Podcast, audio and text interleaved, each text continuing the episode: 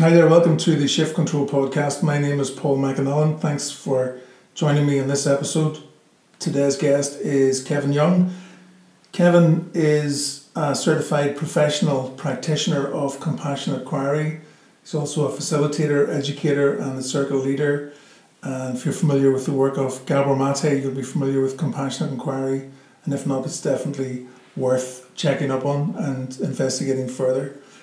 I think this episode is going to be particularly relevant for those of you who own your business, who operate at director level or manage people, given the current climate that we find ourselves in and the difficulties and challenges that you're all facing with recruitment and retention. It's relevant to cultural transformation. It's very, very timely. Currently, £70 billion a year is the cost of days off due to stress and mental health at work.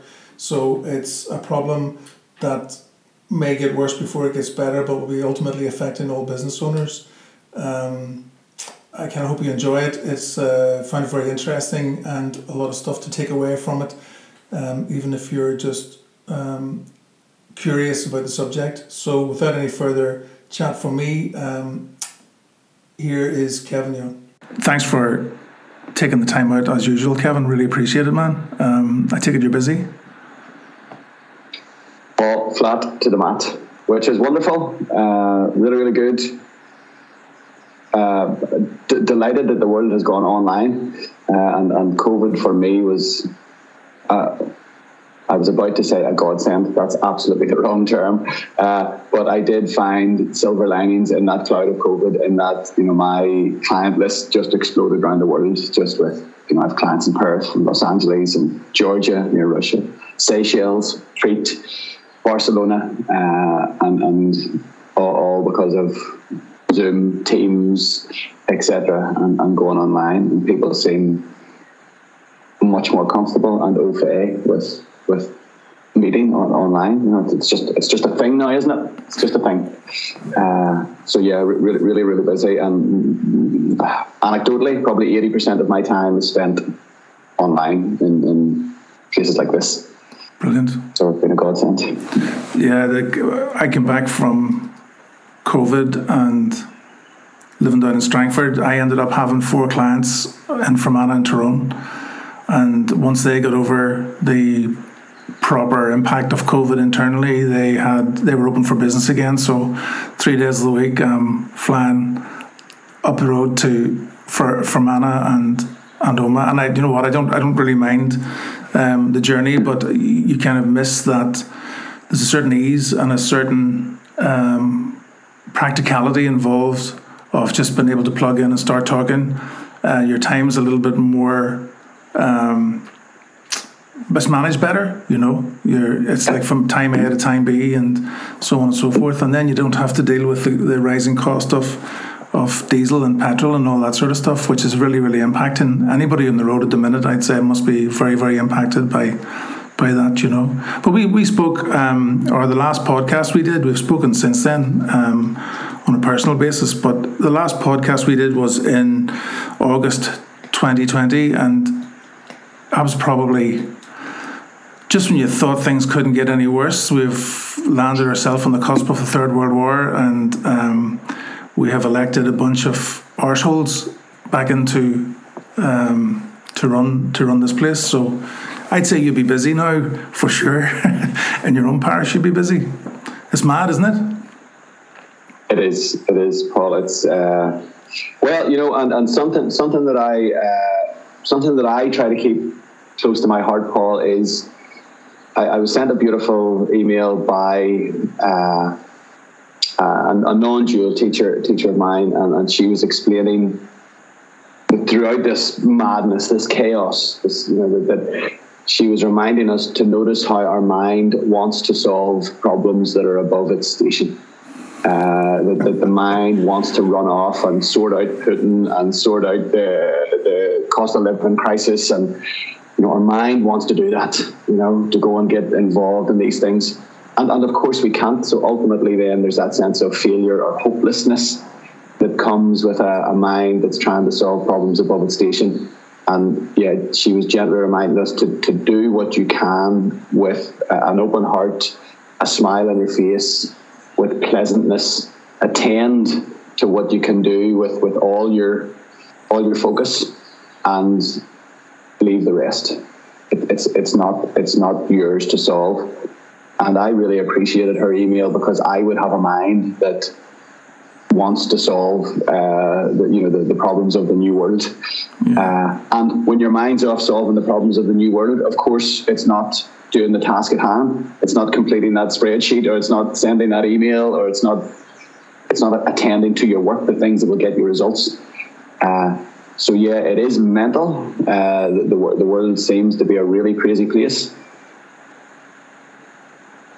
But we have to remember to keep our focus. Do what we can, of course, be charitable, be generous, help who you can, where you can, and remind your mind to just wind its neck in, to use a very colloquial statement. It's quite profound, and at the same time, it's like very obvious. We've talked before about the chaos that's reported on the news, those TV and radio programs, and even in the papers and wherever you consume your media from, that it's always designed in such a way to be fantastic, to be exaggerated. It's beyond the point of just reporting the facts now, and so there's an embellishment here and there to give a little bit more of a wow factor. And if you're I guess who isn't really into consuming media of varying degrees, and if you're working on any project and you're distracted by something that's going on 4,000 miles away, then the catastrophizing about Putin, for example, the catastrophizing about the cost of diesel, and you're thinking more comparing the past with the future and ignoring the now, Yeah, and on a sometimes these conversations can seem quite conceptual and almost spiritual, But on a real human level, when we think about the neurobiology of fear versus performance, when we're in a fear state, and whether we know we are or not consuming all this media, when we're in a fear state, we're acting out of our amygdala and hippocampus, that old reptilian brain at the back of our head. And when we act out of there, our prefrontal cortex, the part that's doing the thinking and the planning and the solving, it's offline. Mm. It's not working. And this isn't, just something that happens to those of us that aren't educated or are educated or are rich or poor. Or this is just the human, the workings of human biology. When you're in a fear state, you're acting out of your amygdala and your hippocampus, and your prefrontal cortex is offline, isn't working. Doesn't matter who you are. Yeah. That's what's happening. So if you're trying to be effective and efficient and run a business or run a sales team or meet a sales target or complete a project, and you're consuming this media that has you in a fear state, you're immediately less productive, less efficient, less creative than you would be. So it isn't just a spiritual thing. Let's all chill out and let's not watch the news. If you want to be healthy, happy, productive in relationship to intimate partners, friends, family, colleagues, staff, customers, service providers, you need to manage your biology, your physiology, your neurobiology. That needs to be taken care of, and that is that's a practice. That's an action. That's a conscious decision to look after my own physiology, biology, and neurobiology. That's something we have to actively do, actively engage in. Otherwise, again, that mind just runs off and tries to end the war in Ukraine or the rising cost of living. So it's really important that we accept that we're a human being, all of us, at whatever level. And we need to manage our human vehicle, and whatever that is for you. If that's running, cycling, swimming, knitting, listening to music, playing guitar, meditating, cooking, walking in nature, whatever that is for you, it's more important now than ever to ensure that you're engaging in those practices that are helping you manage this organism that you're operating out of. I think it's really important to label it as spiritual and to label the importance of it. You know, I think it's hugely important. I'd worked with a client recently, and there was a time for me maybe 12 years ago where there was a lot of turmoil and upheaval in my life, a lot of it in a really short space of time. And a guy gave me the wheel of life, you know, where they've got 8 or 9 slices of like a Trivial Pursuit pie thing, you know, and every one of them had health, wealth, finance, spirituality, exercise, all these sort of stuff, relationships. And I took it into a client recently, and he said to me, he says, you know, what are you bringing me this for? This is so out of date, Paul, you know. And I said, well, let's go through it and see how you're getting on with that then.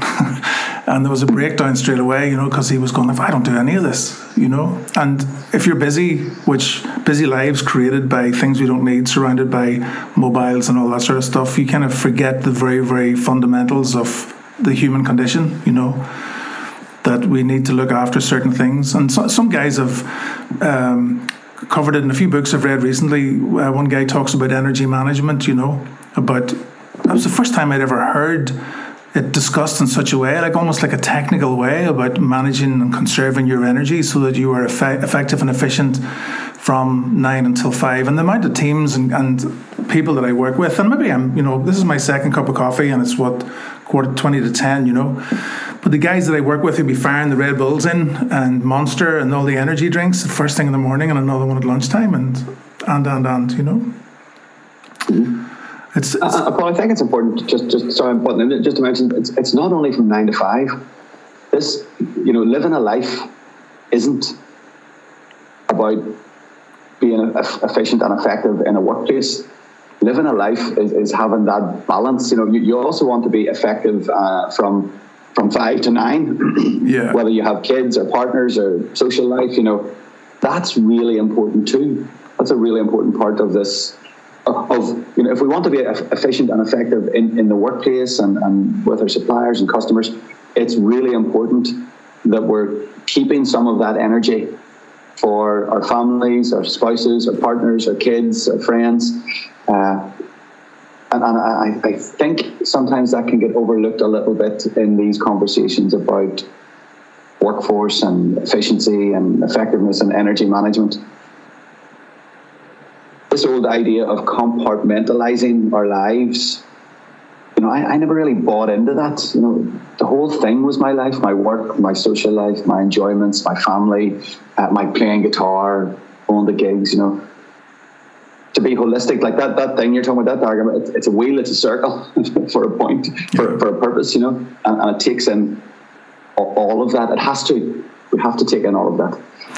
Yeah, I get that. Makes sense, you know, that everything is broken down into chunks of time by other people for us, you know. When you go to school, it's like you start school at 9, you finish 25-minute break, the alarm bell will go, you get, you know, very, very distinctive times for lunch, for free time, and then you're into school, big school, university, into work. You start at 9, 37 half hours a week, you know, and I think that's probably maybe something that's good to come out of it insofar as people working from home, getting the balance, seeing what it's like working from home, being in that, being around your family more often will maybe give it some more perspective. But it's interesting you say that, Kevin. I've always felt that I've been maybe ruled by the clock like that, you know.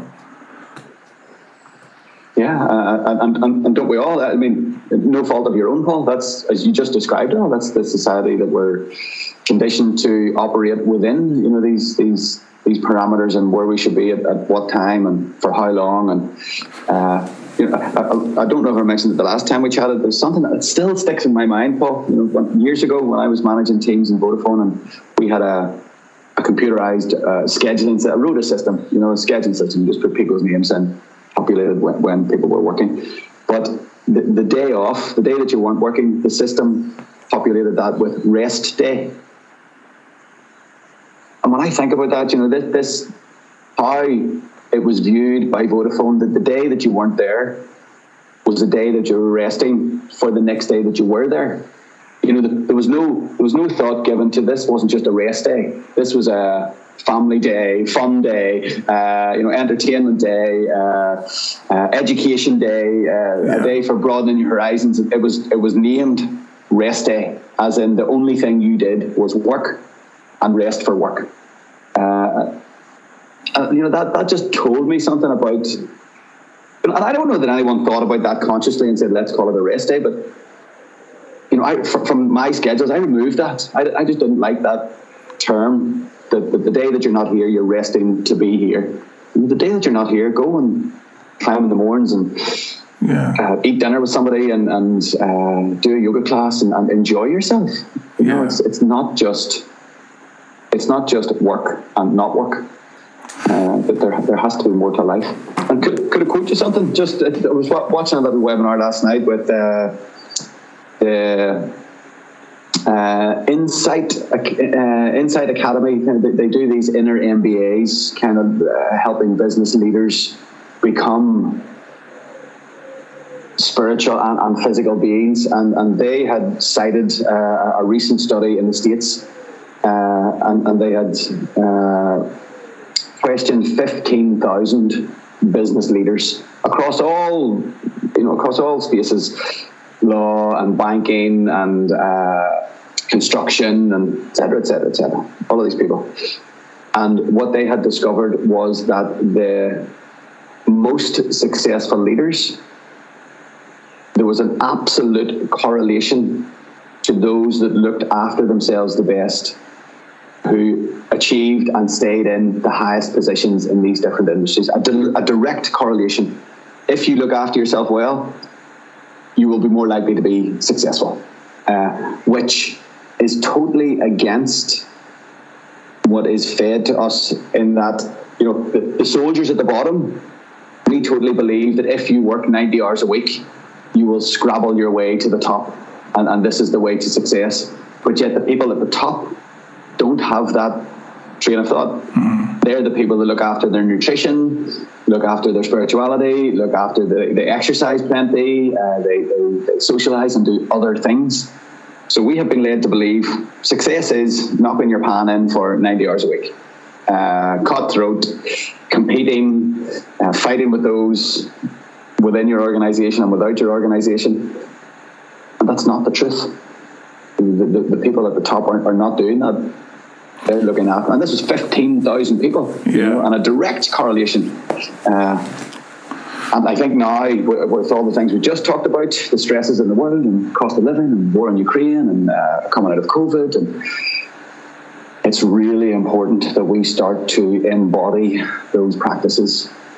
Really important that we start to look after ourselves and look after each other. And of course, there will be the arguments. So I haven't time to do that. I'm too busy selling cars, or I'm too busy, building houses. And it's really apparent now that if you want to continue selling cars or continue building houses, you got to look after yourself. I wonder when we kind of stop that, because I'm sure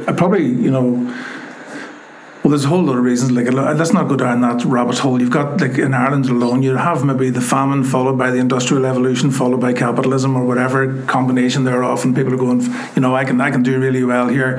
Our family didn't have anything. I'm going to break the cycle. I'm not going to be like that. And so they work themselves into the grave, and the son and daughter inherit the characteristics of I'm not going to be the one that brings down the family jewels. I'm going to do the same, and so on and so forth. A friend of mine, I was talking to over the weekend.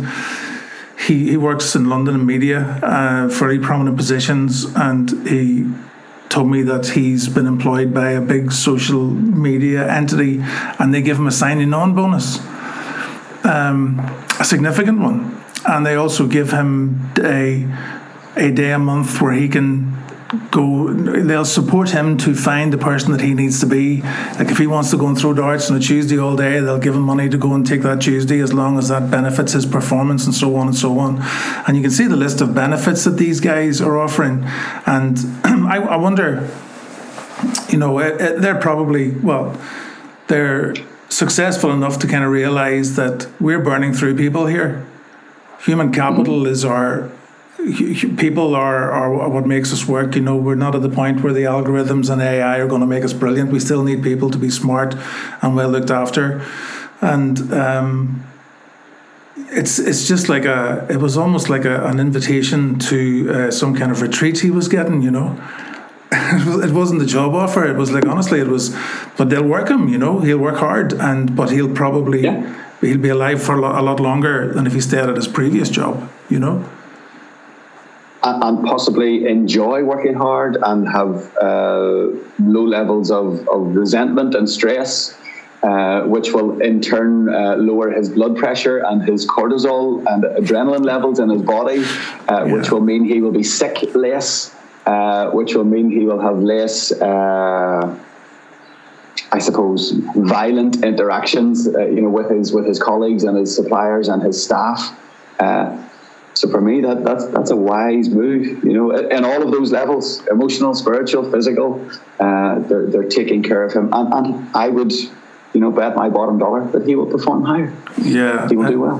How many businesses do you know that will put in their recruitment ad, we will look after you, you get a pension and company car, and it says that you'll work for 37 and a half hours, but there's a caveat there. You might, every other Saturday, and you'll have the phone on call, and it'll be a small car, and it'll be a really nice car, and your computer will be a third generation, you know, and everybody's definition of what good looks like changes, you know.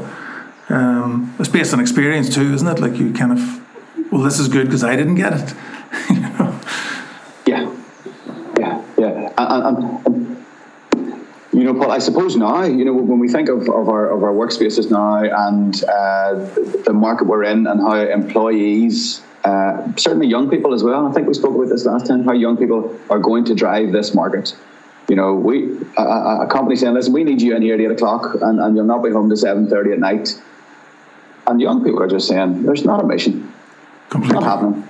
Completely. I'm not working 6 days a week, 12 hours a day. No, it's not happening. And I think when some of them are, you just named one. When our organisations start to realise that, their performance will increase. You know, I think there's a great fear around that, the cost of doing this, staff slacking off, and all of our research says they don't. They perform higher, better, happier, less sick, less staff turnover, higher retention. But it's a brave move for an organisation. It's a long term saving, isn't it? You know, it's short term cost for a long term saving. I think it is. Yeah. Like if you wanted to, you know, again, I suppose it's all about your internal truth as a business. You know, if you're really honest and saying we want to be the best, our vision or our mission and brand values and everything we talk about is authentic, then if you're saying we want to be the best, like what does that look like? You know, what is that? What is that immediate cost to the business? Because if you want to get the best people in, you're going to have to employ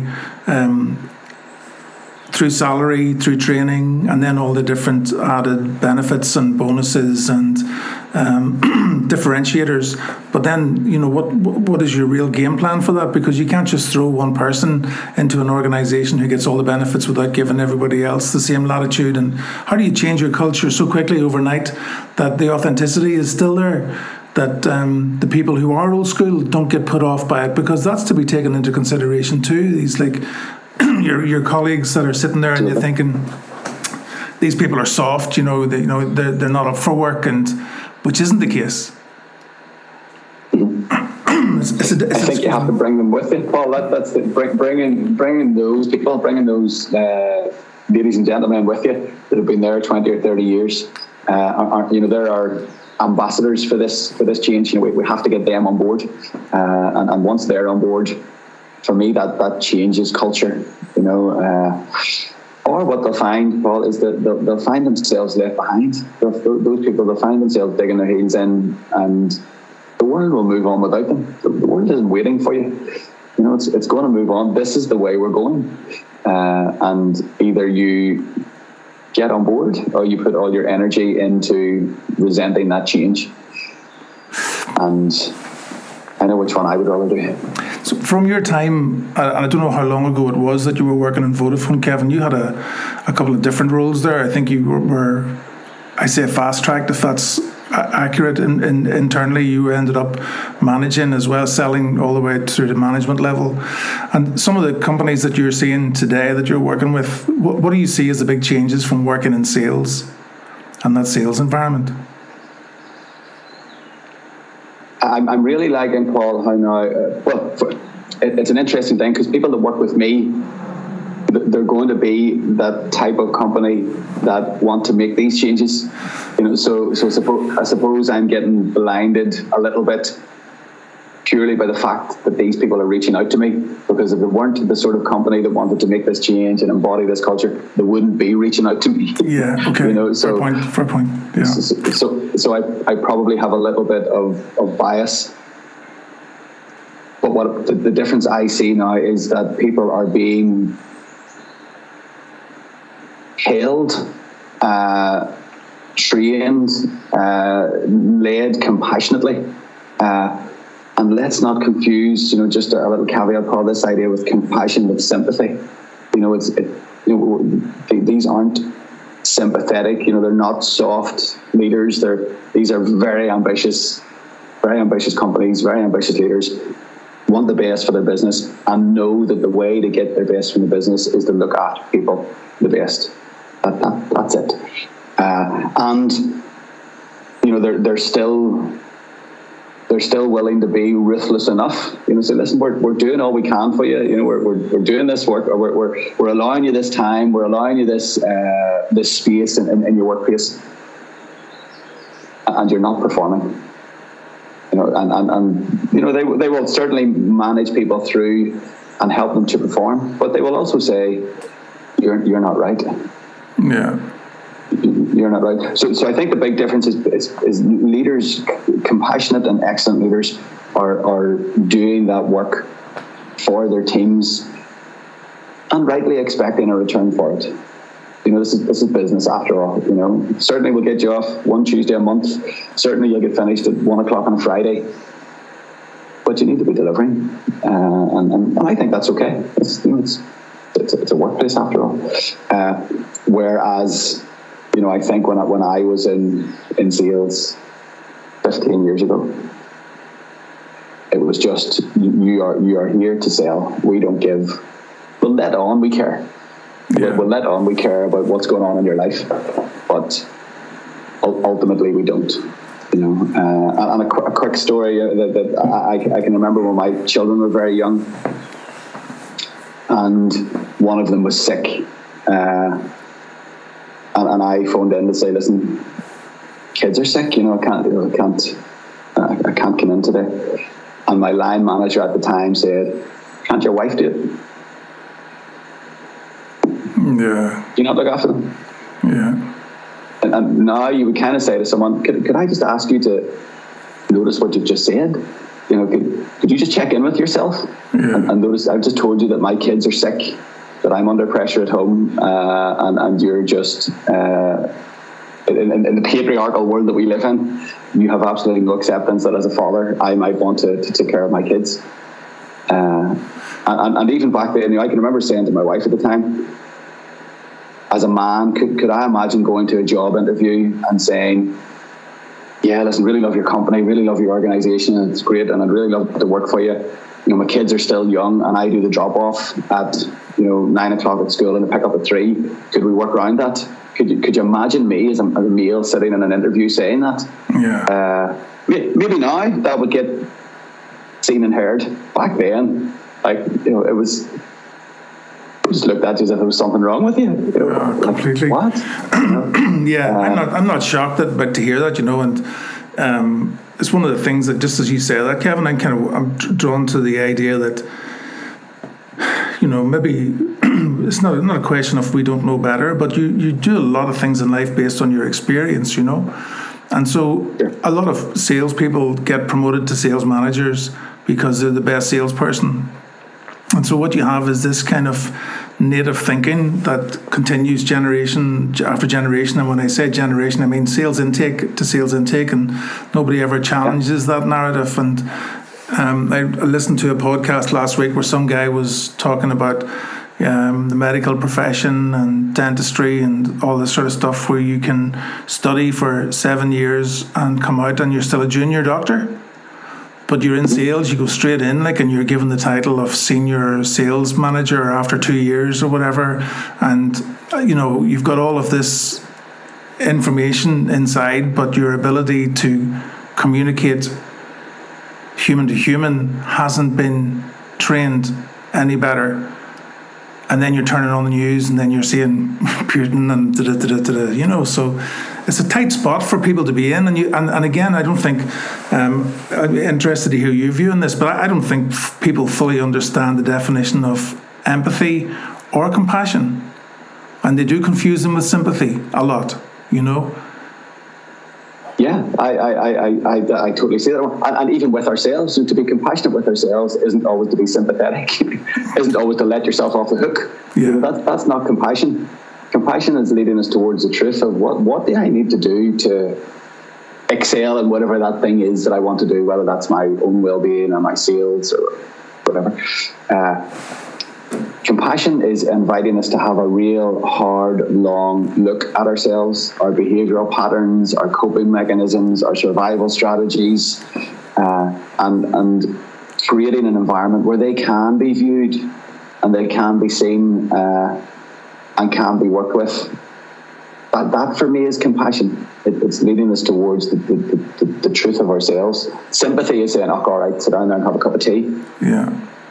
No, that's not really doing anybody any good. Well, yeah, maybe in that initial 5 minutes it might be, but to understand why somebody is burning out, for example, why somebody is taking 4 days a month sick, we can sit with those people and even come back to that thing we described earlier, that chart. We can have a holistic view of their life and help them to recognize and see things in their lives that need to be changed, need to be removed. That's compassion. And sometimes that's hard. Sometimes that's difficult. That's not sympathy. You know, that's not being soft on people. And I think with that compassionate space, we invite people into that with the understanding that they need to change. They need to do something different. So they're invited into that space and supported to change. But if they don't want to, you know, if they're resistant to that, then maybe they need supported to leave. And that's okay too. That, you know, that is okay too. Absolutely. This is not about, again, you know, the definition of compassion is that sharing pain. I think isn't that it? We'll travel your journey of pain together. So it's going to be painful, regardless of whether you get through this particular moment that you face, or the inevitability of not being here to face that moment somewhere else. But it's not about, like, you know, just give that lad a couple of days off there and tell that woman to go on home. She's not looking well. You know, all these things that we've all heard and maybe at some point actually been saying to people. It's not. It's sometimes, and you quite rightly say, sometimes the biggest difficulty is being compassionate with yourself. And so if you can't love yourself and you can't feel emotionally attached to yourself and your own well-being, the chances of you being able to project that onto somebody else is very, you know, or not project, but to get under their skin and to empathize with them is very difficult. To model it. Yeah. To model it. If you don't know that behavior, if you don't know what's going on for yourself, then how can you model that? Yeah. You can't model it. And if you can't model it, then how can you expect people to follow? And how can you expect people to be, you know, I love the word disciplined and disciple. You know, if you can't model that behavior, how can you expect people to be your disciple? How can you expect them to be disciplined in their work and their own well-being if you're not doing that? And I think, again, that's something else is a little fracture sometimes in our management structures, where our managers are shouting down this culture. You know, our culture is, but they're not doing it. Yeah. you know, and you can shout at people and direct and have a cultural statement and a vision statement, and you can do all you want. If you're not modeling it, it's not going to stick. There's the difference between how something looks and how something feels. You know, if you walk into a building and, you know, the office looks nice, let's replicate that. But you don't walk into a building and say, I wonder how these people feel, let's replicate that. You know, because that's really what it's all about. Stuff that you can't see, stuff that's not about, you know, really, really redundant, where once they're written, they're almost redundant slogans and proverbs on the wall. You know, if it's not in the heart, it'll never be on the wall. But that's a big jump for us, you know, for our society, Kevin. I think there's a lot of people didn't come from a place where, you know, you got your daily handout of love and affection, like, you know. I don't just mean the north of Ireland, but we can talk about the north of Ireland. You can look at put it under the microscope, and you can look for a long time to see the compassion and the love in there for a few years. Yeah, and that whole patriarchy, colonialism, it just gets bigger and bigger and bigger, and we're not good at showing that to each other. We're not good at holding that space for each other. We're not good at we're not great at supporting each other through that. We're getting better, and we're not great at holding that space for ourselves. You know, I have a young daughter at home at the minute, studying for A levels, and she's not feeling great, and she's in a mad tiz. And she's a high level student. She's in a mad tiz about being sick and crying because she doesn't want to take 2 days off to be sick. Rather than study, you know. And I said to her this morning, and compassion and maybe hard hitting, and I said to her, Rosa, don't let your stubbornness make you stupid. You know, don't be so stubborn that you won't allow yourself to take 2 days off and heal and recover and get well and then get back into your study. But this idea that we just have to keep plugging and going and plugging and going, you know. And I don't know where she learned that. And multiply that by 1.5 million people. You know, I multiply that by a whole nation and a whole society. So her lack of compassion for herself. And she's an intelligent, well-educated young woman, you know. You wonder, Kevin, if the stuff that went on in the 1980s and the 1990s is only, you know, chicken feed compared to the stuff that's going on today with the pressures on social media and the ever-presence of that. You know, we had some respite from all the bullshit. Albeit, you know, I'm not belittling what went on, but if you think of the emotional and psychological torture some kids are under because of the expectation that's placed on them by, not by family, but by society, by the Kardashian family and, you know, all this sort of stuff, like, and the lack of responsibility that those platforms take in creating this mythical unicorn human being. This is what you must look like. It's crazy. Like, yeah. Crazy. And Paul, I love how these things all align as well, because we bring that back to physiology and neurobiology and dopamine hits and addiction and etc. You know, that I switched all my socials off after Christmas, and then I'm doing a little bit of work where I had to switch them back on again about 3 weeks ago. Switched them off, never missed them. Was glad to see them gone from my life. My reading went up, you know, my meditation time went up. No social media. And then I switched them back on to keep an eye on this project I was doing.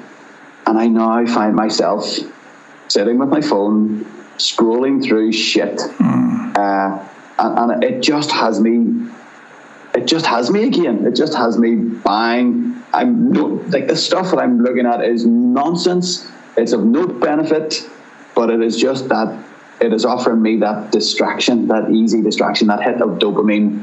It's kinesthetic, it's audible, you know, it's touching all my buttons, got bright lights, it's got bings and dings, and I just see myself again getting sucked in. I'm thinking, whoa, stop, Kev, what are you doing?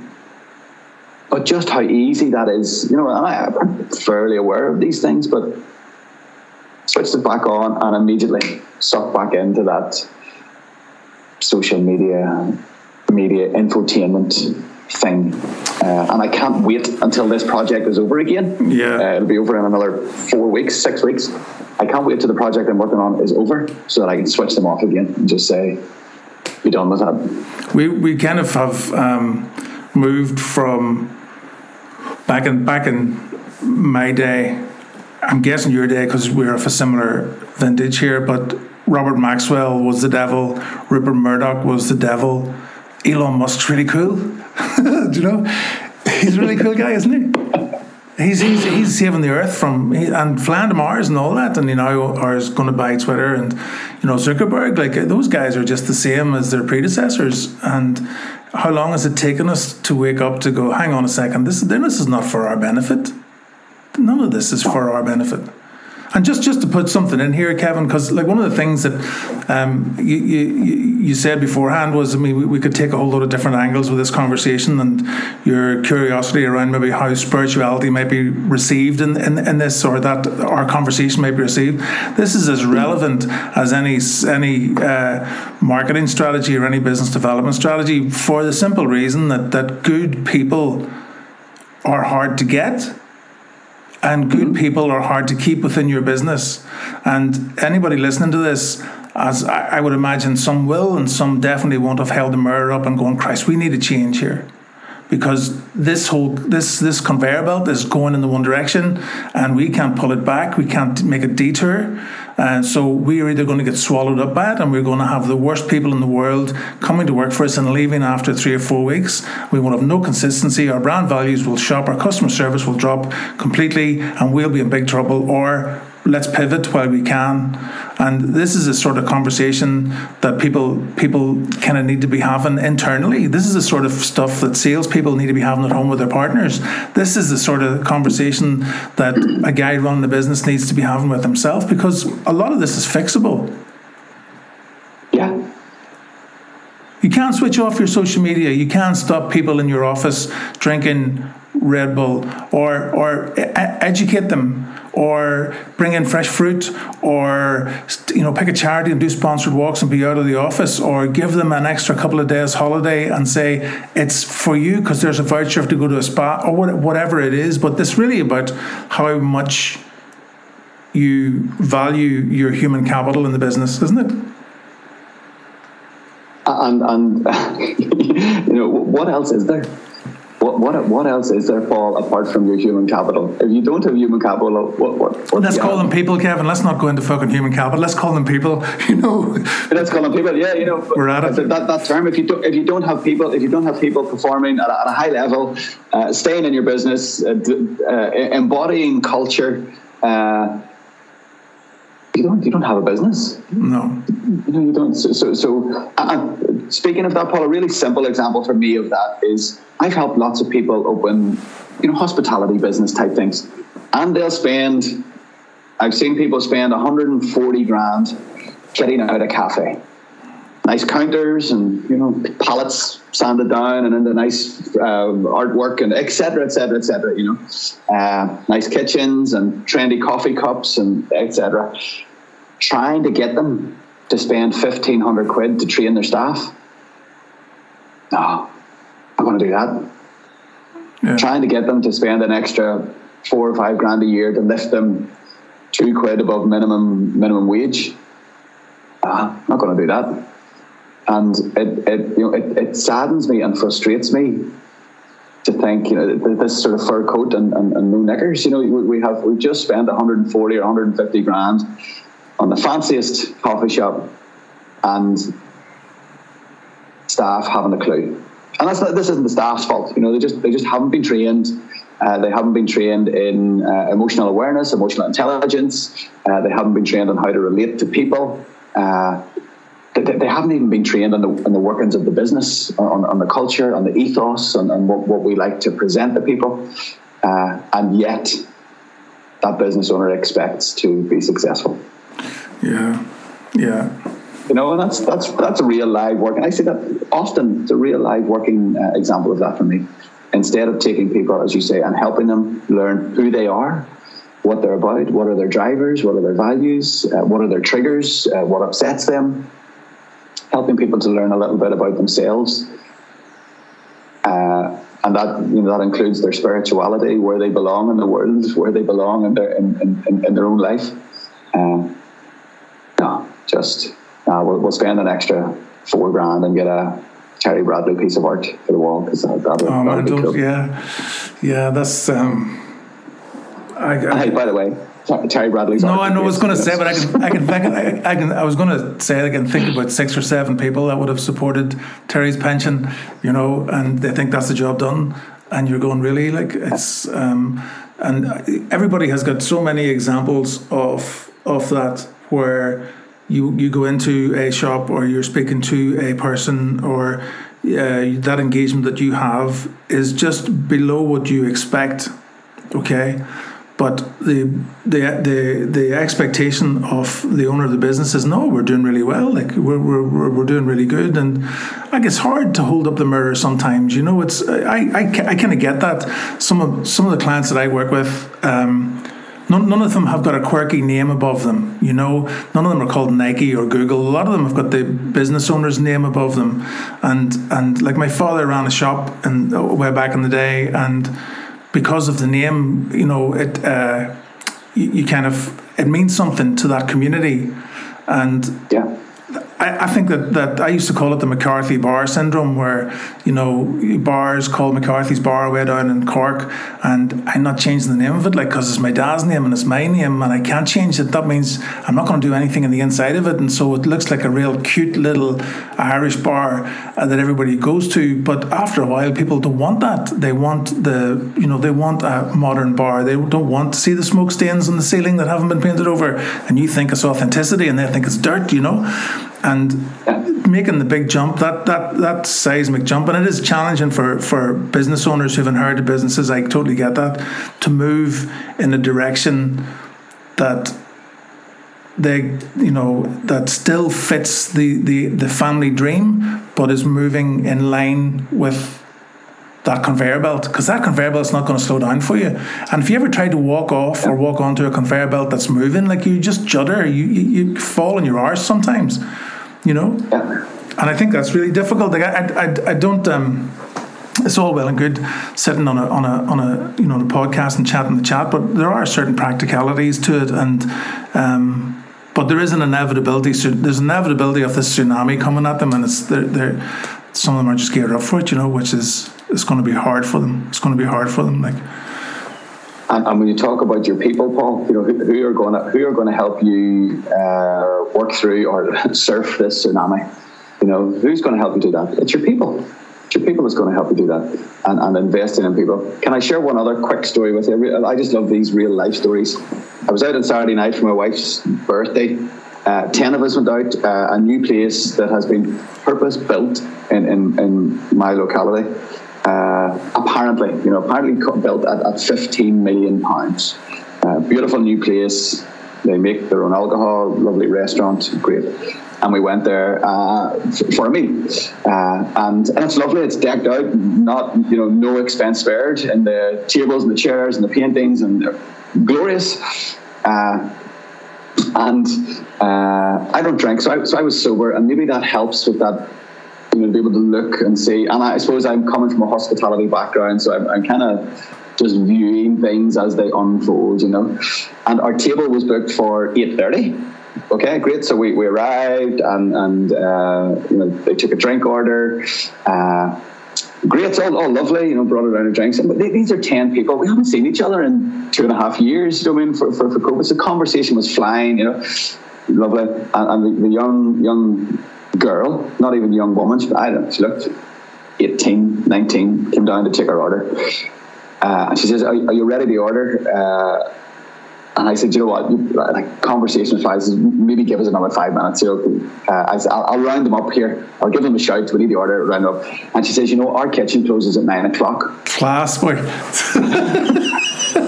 Oh, thanks very much for that. Yeah, that's, you know, yeah. Yeah, it's like that immediately, right? You're not welcome here. You know, can you hurry up? You know, you're not welcome. And that's one of the, I thought, yes, okay, your kitchen closes at 9:00. Could you be trained in a better way of delivering that message? You know, is there a way to, not the young girl's fault, you know? And then I noticed that, so by the time they were taking order, there were no other orders going on. And when they came out with our food, so it's quite a swanky place, you know, came out with our food, and rather than knowing that you had ordered a medium rare sirloin steak and setting the plate in front of you, you know, they came to the table and said, sirloin, oh, who's really? Having the sirloin, medium rare sirloin, medium rare, you know, Jesus, you know, and just those, well, for me, see those simple things of taking that young girl and saying, let me show you how to do this. Just write a little number down. So their beard and glasses, sirloin steak. Yeah. Red dress, chicken steak. You know, whatever. Yeah. Or even numbering those seats. You know, some in a system where that young girl can know, okay, person in seat one is getting a medium rare sirloin steak, and they walk out and they set it in front of you and say, there's your medium rare sirloin steak, sir. Yeah. The difference in that, and sirloin, who's having sirloin? Yeah. The difference in that is immense to a customer experience. You know, that is massive to a customer experience. But the young girl hasn't been shown. You know, they've spent £15 million building this place, carrying it out. Food was lovely, you know, carrying it out, but no one had helped that young girl relate to the people that are in the restaurant. And if we take that simple example and bring that into our construction, bring that into our manufacturing, bring that into our software engineering, bring that into our, you know, whatever realm we bring it into, that happens everywhere. Yeah. You know, just those little micro engagements with our customers and with our people, that if you do that right, we'll have you a customer for life. You know, we always talk about the person that can deal with a complaint right has a customer for life. Yeah. The person that can't deal with that complaint right, the customer walks out the door and never comes back. And that's in the looking after our people. I don't know what time that wee girl started working at. She could have been there from 10 that morning. She could have been knackered. I don't know. But she hadn't been supported through that. She hadn't been supported through that process. And I gave that feedback. I sent in a little bit of feedback into the restaurant, very nice feedback. But that was a party of 10 people. To give them that just little bit of that personal experience. And there's 10 people going to go home. Oh, I was out in, have you tried that new restaurant? Lovely, service was great. And they're going to bring back 100 people. But not paying attention to that cultural, human interaction.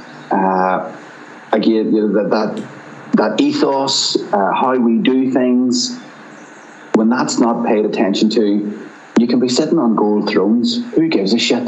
Yeah. So here's an interesting one on that. I maybe we've discussed this before because it sounds very, very familiar. I listened to a podcast, or I read in a book somewhere, where a restaurant in the States, typically in the States, because they're good at this, you know, and they had a little tactic where the maitre d' or the front of house guy would say, is this your first time in the restaurant? And if they said yes, what they would do is they would give them a red napkin instead of a white napkin on their table. And the waiting staff, when they saw the red napkin, would behave in a different way, but really just to embellish their values. So they would be all over them like a rash, but very tastefully and tactfully and all that. And the second time they came, they would ask them, have you been here before? And they would say, yes, we have. We were here one other time before. They would still give them the red one. And then the third time they would give them the white one, because the white one was basically, these people have been here a lot. So you've got to give them 10 times what you give the red napkin. So they always had it as a highlight. So you're telling the front of staff, it's really important. And you're totally spot on when you say, like, an 18-year-old girl really is like the junior doctor. You know, she's only starting the journey. She's not supposed to know what's business critical or what's not. She's like maybe had eaten in restaurants where they, hey, so who's looking to serve? That's all she heard, you know. And there was a place that just to sort of match your story, for I'll raise your story and trump you another one, or maybe not. We went to a place that won't remain nameless, and places in Dungannon, and myself and herself went out for a meal, and I had raved about this place because it's really good at lunchtime. we went in on a Friday night, and it was kind of empty. There was about maybe 5 or 6 other people sitting in a restaurant that could take, I don't know, 50, 60 people. So I was immediately in the back foot trying to apologise for, it's obviously just a poor night. And I was defending the restaurant, trying not to, betray my referral and recommendation. And we sat and we got food, got some wine, got some more food. And then about 9:30, the hoovers started coming out to hoover up the other part of the restaurant. And they took one of the staff took the till out and went into the booth beside us and started counting the money. So we just started laughing. We started laughing, and we'd hear them talking about heading down to McAleer's afterwards for a big session because somebody was leaving or somebody's birthday party, and they were talking about this. We could hear all this, and it was we're really unwanted here. This is distinctly tangible. Get out. So we called the taxi, got in the taxi, laughed all the way back to Moy, which is not that long a journey. We were still laughing when we got back. But I thought, you know what, if I'd have invested 5 or 6 million or 2 million or 600 grand into refurbing this restaurant, I thought I'd probably want to know that went on, and I'd be a critical, I would kind of, I use the word critical. I would like to think I do it in very well intentioned. So I thought I'll go and see them, and I called in one day, and I said, can I speak to the owner? And this girl came over and she says, how you doing? And I said, look, I'm going to say this on the basis it doesn't get anybody into trouble, but I was here on Saturday night and I told the whole story. And she said, thanks very much for telling us. That's really brilliant. And when I went and had some food, and the girl came over and says, we're going to give you your dessert free. And I'm going, no, I don't want the dessert. It's not £6 worth of advice I give you. It's and they missed the point completely.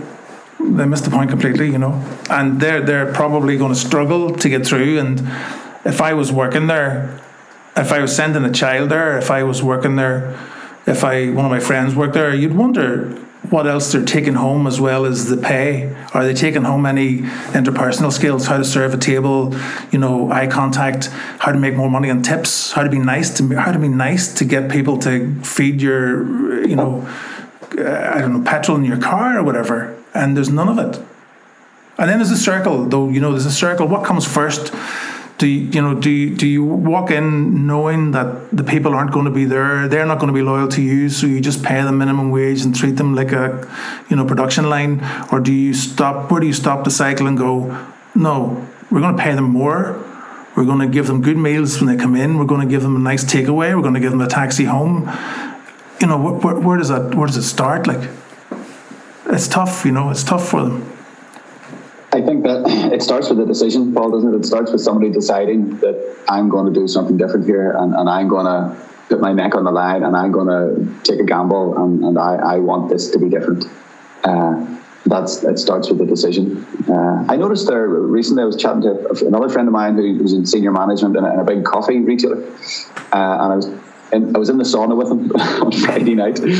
But I was telling him that I noticed that there was a bar, I can't remember the name of it, Paul, there was a bar on the Lisburn Road advertising for student staff.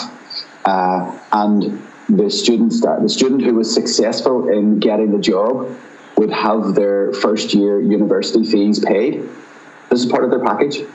They would have their first year university fees paid, and 3 runners-up, so 3 people who applied but didn't get the job. So this is just if you did well in an interview but didn't get the job, you were given a £500 study voucher or book voucher, whatever that was. So here is a business on the Lisburn Road that is recognising that to get good people, we need to do something different. Mm. We need to offer something different. We are not going to get good people if we pay £6.68 an hour and just buck them behind the bar or into the restaurant. And that, for me, indicates that establishment is really confident in its ability to choose the right people to come work for them. You're going to want to be really confident. You're going to offer $3,000 or $5,000 university fees. You're going to want to be fairly confident in your ability to choose the right people, and you're going to want to be fairly confident in your ability to train and retain that person. Mm-hmm. So just the fact that they're offering that to me says there's so much more, I would hope, going on in the background. Here's what we're going to do, but they should, I imagine they would have some sort of culture policy behind them that makes sure that that investment is worthwhile. And, you know, when I said this to my friend who manages coffee retail stores, you know, he was kind of aghast. He's like, nah, mate, we're just pulling them in off the street with a shepherd's crook and giving them an apron and throwing them behind the counter. And their turnover's high and their sickness levels are high. And I think, yeah, so... You can join the dots there, can't you? You can see where that comes from. And I suppose it's that really overused idiom of, you know, what if we train our staff and they leave, and what if we don't and they stay? You know, it's like you have to really front this one up. Like, this is, you know, if there's a leak in the roof, you got to fix the leak in the roof. And if you want to, it's about authenticity. It's about, you know, it's really core business fundamentals, like, and stuff. You move away from you're not in manufacturing, you're in service. You serve somebody. You're not in software sales, you're in service. You're not in coffee, you're in service. You're not in construction, you're in service. And so if you admit to yourself as a business that you're serving other people, then how can we outserve the competition? How can we overserve our customers? And how can we do that so that it still falls within the tram lines of being a successful business? And you'll find the tram lines widening once you do that, because you'll be just... Absolutely. It'll eat itself. It'll just keep on eating itself, you know. Absolutely. And Paul, that all has to work from top down. Yeah. That all has to be top down. You know, if you want your sales force treating your customers in a certain way, you need to treat your sales force in that way by your middle managers or whoever. And if you want your middle managers treating your sales force that way, then the director or the CEOs or the financial director need to be treating the sales force manager in that way, and it has to go top down. It has to, otherwise it doesn't work. Because if you're shouting, if the managing director shouting at the finance guy, and he's shouting at the sales force manager, and he's shouting at the sales force, then they're shouting at their customers and clients. It rolls downhill, as the saying goes. It does. It becomes tolerated, you know. It's tolerated behaviours, and then you're back into that whole idea that your brand is the behaviour and attitude of your staff. It's not anything else. Your brand is how everybody will have examples of where they draw the line and what they tolerate and what they don't tolerate. And in your own personal life, you can see things where the experience has been undermined by the expectation has been undermined by the experience. And so your Saturday night out, your expectation was moderately high. They delivered something beneath it, and all of a sudden that gap in the middle is just disappointment, and you can't contain that. You can't pretend to your other half, well they tried, it was good. Like, you know, you can't polish a turd, as they say. If it looks like it is bad, chances are it's bad. And a lot of people don't know what it feels like to be sold to by themselves. How could you know what it feels like? You know, you have to record that experience. You have to do mystery shopping. You have to get a benchmark. You have to get record calls. You have to see customer complaints for what they are. You have to record them. You have to put it out there and let that authenticity make it real. Like, you know, these brand promises on advertising and in slogans and ambassadors and influencers just telling lies, because... The ones that call it out are the ones that will be very successful, I think.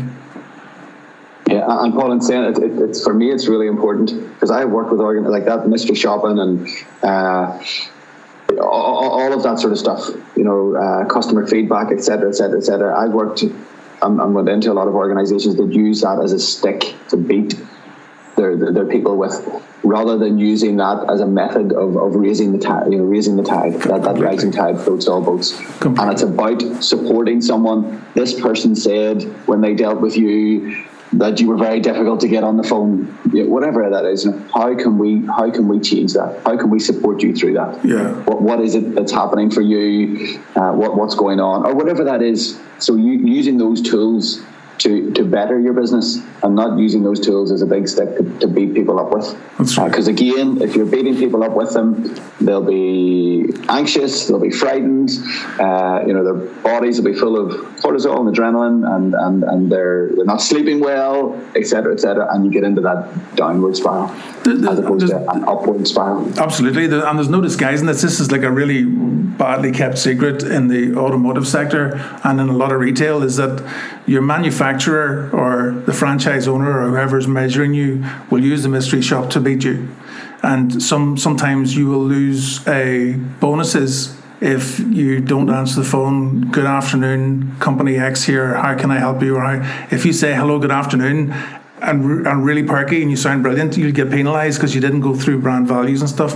And so from the very top in the finance department say, well, we lost 40 grand this year because your customer service staff, Mr. Sales Manager, aren't answering the phones properly, so you got to fix that.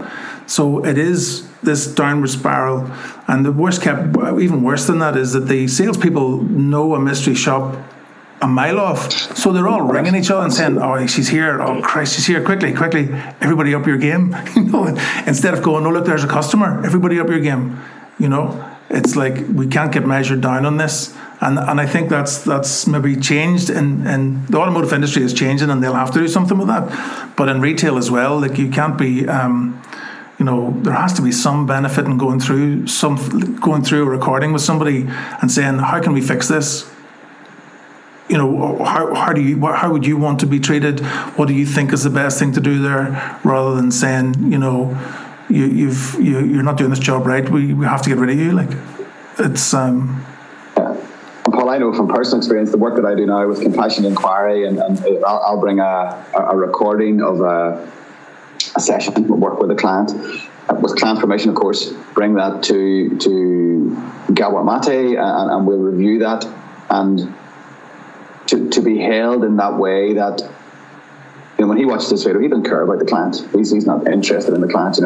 It's what's happening for me, what's getting in the way of me being an absolute clear mirror, a compassionate, non-judgmental space for this client. It's about me. What do you need, Kevin, to help you clear that for yourself, so that you can sit in front of that client and be the absolute best that you can be? And I have never experienced that before. Never.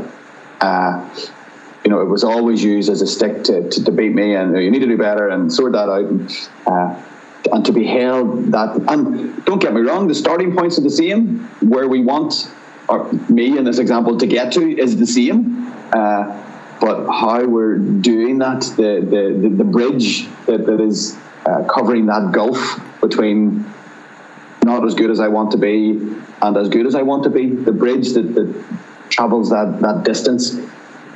In the world that I'm in now is one of compassion and holding and support and reflection, and it's not one of beration and condemnation and shame, which we in our olden days of sales, which is what we found.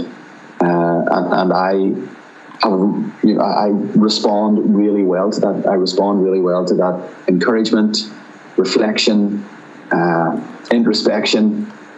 And being allowed, Paul, I think that being allowed to say, yeah, I noticed something about myself got defensive when that client said that. I noticed that part of me shut down. I noticed that part of me went offline. I noticed that I wanted to prove myself right. Being allowed to say that in an environment is just so rewarding and enlightening, to be allowed to look at my blind spots and not be criticised for them. That's and be supported through them. Yeah. And imagine that in our construction and sales and software and totally. Hospitality and imagine that. Totally. And my skin's tingling talking about that. Imagine how infusing that would be to help someone see a blind spot or something they're having difficulty with, and really support them in it. I think that's I think it's a fantastic idea and thought. You're using words there that perhaps people in business don't necessarily put in the same sentence as profitability, but all of that leads to happier workforce and happier people, more contented people. And what you're really doing is getting under the skin of a universal problem, but applying interpersonal skills to make somebody feel better about being human, because they do make mistakes. And I gotta say that, like, my experience in sales was, this is not a confessional moment for me, maybe it is, but my experience in sales was one of, you'll fucking do it, right? And, you know, get on with it, the fuck. And maybe not as polite as that sometimes. And then when you do hit a space where people care about you, you kind of think there's something fraudulent about them because you haven't experienced that before. And then whenever you become a manager, which in my case, in a couple of instances where I became manager, I wasn't able to disconnect the authenticity, you know. So I kind of, my default response was, hard work, lads. That's what I had to do. You have to do that. And that isn't the case. That isn't the case, because there's absolutely no proof that hard work works. There's no proof. Well, at the start of our conversation, that webinar I was on, and they quoted this, the study of 15,000 high-ranking professionals, and they have proven that there is a direct correlation between looking after yourself, being supported, is what makes you successful. And keeps you successful. Yeah, and the correlation's there, you know. But yet we're led to believe that you need to knock your hand out. And that's the definition of hard work. The hard work is like, you know, almost till breaking point. Because if you're not breaking, you're not doing it right. And and like, you know, there was no space. And I love the way you talk about that. The language you use is like really, really. You get a sense of comfort from hearing you use that language, whereby there's a space made for you to feel bad, and we'll make you better, and we'll understand that. And it's not this kind of woo-woo stuff that this won't ever work because, geez, you're too soft. And the inevitability of this people change, the great resignation, we won't tolerate generation coming through is going to prove that this is the only way to do it. Yeah. There's no choice. Like there's no choice. It's not like an A or B, you know, blue or red pill. It's like you have to do this if you're serious about the longevity of your business. If you really care about your staff, if you really care about your customers, which is on everybody's strapline, you have to care about your first customer, which is your staff. Absolutely. Absolutely, and you know that really hits the nail on the head. And because when you care about them, how they interact with each other, you know, the internal customer is a real buzzword. How they interact with the internal customer just spills out into their family life, their relationships, their work with their clients and suppliers and management structures, and we get a rising tide. You know, and if you're not in, you're getting left behind. That's. It's heading one direction. Go with it, grow with it, or stagnate and fold. You know, well, maybe not even fold, but certainly stagnate and struggle.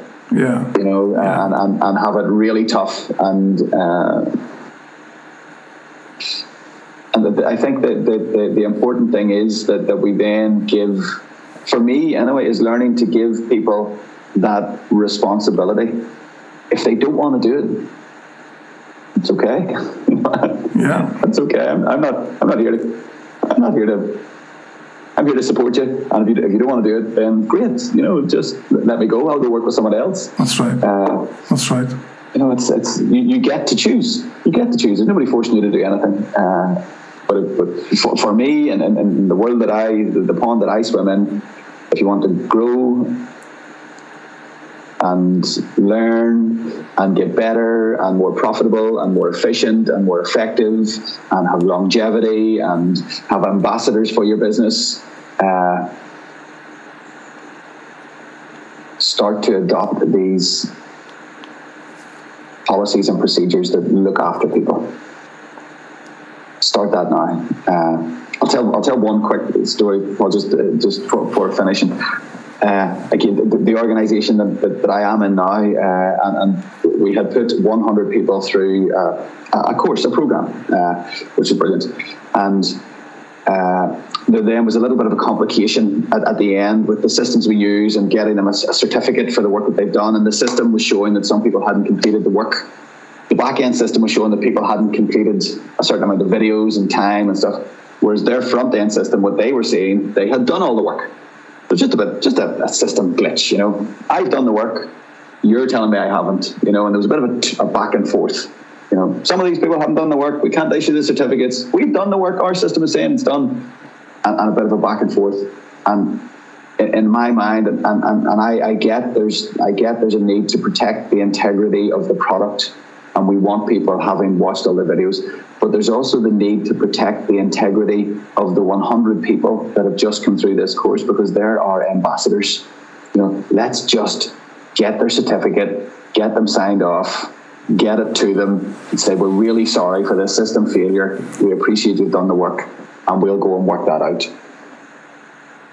But that wasn't really seen that clear. There seemed to be a bigger importance put on protecting the product rather than looking after the customer. Mm-hmm. And for me, I had said, listen, guys, we'll cut our losses, get the certificates issued. The people have went through the work, and we'll sort the mess out. And you know, being able to see that about your business, that ability that we need to look after our customers, we need to look after our people. Sometimes there might be a cost to our business for that. Let's take it. Let's take that cost. Let's take that hit. Because these people, these customers, these clients are way more important than that. That's how you define a cost to a business, isn't it? You know? Yeah. What if we fix this now? It's going to cost us 10 grand. What if we don't fix it now? It's going to cost us $1 million. It's going to cost us our business. And big decisions take big people to make the big decisions. Yeah. Kevin, we're at that time. We've gone beyond the time by a minute or two. If people, first of all, I want to thank you. I really enjoyed that. It's just kind of very refreshing approach to some of the work. I know you and I have discussed this offline in between the previous podcast and now, so thanks for coming along this morning. People want to catch up with you. How do they do it? What's the best way to catch you? Website, www.in-mynd.com, in-mind.com. Send me an email, kevin@in-mind.com. Facebook, InMind, all of those socials, which might get turned off in a month or two. So maybe best to email or through the website. Yeah. And if they're really, really lucky, Paul, they'll hear me singing a song somewhere online or something. For sure, yeah, for sure. Are you running any kind of retreats or anything that you want to inform people about, or? That would be brilliant. Thank you for the space, Paul. Yeah, we're running a retreat, funny, in your local town of Strangford on the weekend, 23rd of June, and that'll be over a Friday and Saturday night, and into Sunday morning, and we will be looking there at a lot of mindfulness, meditation, some yoga, relaxation, and I'll be leading 4 or 5 workshops into self. You know, an introduction to self and understanding yourself, your behavioral patterns, your coping mechanisms. We'll be looking at addiction. We'll be looking at anger. We'll be looking at, just looking at ourselves. And that's weekend, 23rd of June. I put all that stuff in the notes for the podcast, Kevin. I would say everything you've mentioned just in the last 30 seconds is worth a whole series of podcasts. It's free. Some brilliant work that you're obviously doing in Compassionate Inquiry, people will benefit from, whether it's just for personal or for their engagement and interaction with other people. I'm sure it'll be amazing. So I wish you very well with that. And likewise, Paul, I love our conversations, and I love how we just land under them. Never know where they go, and it's this sort of thing, Paul. Even though we're over time, but this sort of thing for people to have a space for people, certainly in business, where they can go and have this conversation, this type of conversation, and they won't get laughed at, they won't get sneered at, they won't get judged. And I get that with you. I get a place where I can express myself authentically and know that it is being received as it's intended, which I really value. Because sometimes when you go out into the world, our business world, and have these conversations, people are looking at you thinking, Is your man on the wacky-backy, or has he been drinking the day, or what's the crack? So I really value this, Paul. It's a real pleasure. It's totally my pleasure, because you stimulated some thinking in the work that I do, and you'll always get people who will deny because of fear. They're afraid because they don't understand it, and they're afraid if they open up the box, like there's going to be a whole clusterfuck awaiting them, and that's the problem. There is a clusterfuck awaiting for them, but it's not going to go away until you actually, I know that's not the language you might use in some of your sessions, but it's kind of, if you don't open the door, I think it's a big obligation you have to yourself to open as many of those doors as you possibly can. If you're really into authenticity, if you really want to take that journey, and I think everybody should do, because that's what we're here for, and you spend 60% of your life subsidizing the other 40, and if it's not right for you, don't do it. But if you're going to change, if you're just going to change your job again and again and again, if you're going to just keep on recruiting people again and again and again, there's something fundamentally wrong with how you're approaching that problem. You're here, dude. Take it easy. Good luck with the retreat, and thanks very much again, Kevin. We'll I'll let you get on with the rest of your day. You're a star. Thank you, Paul. Appreciate it. See you soon.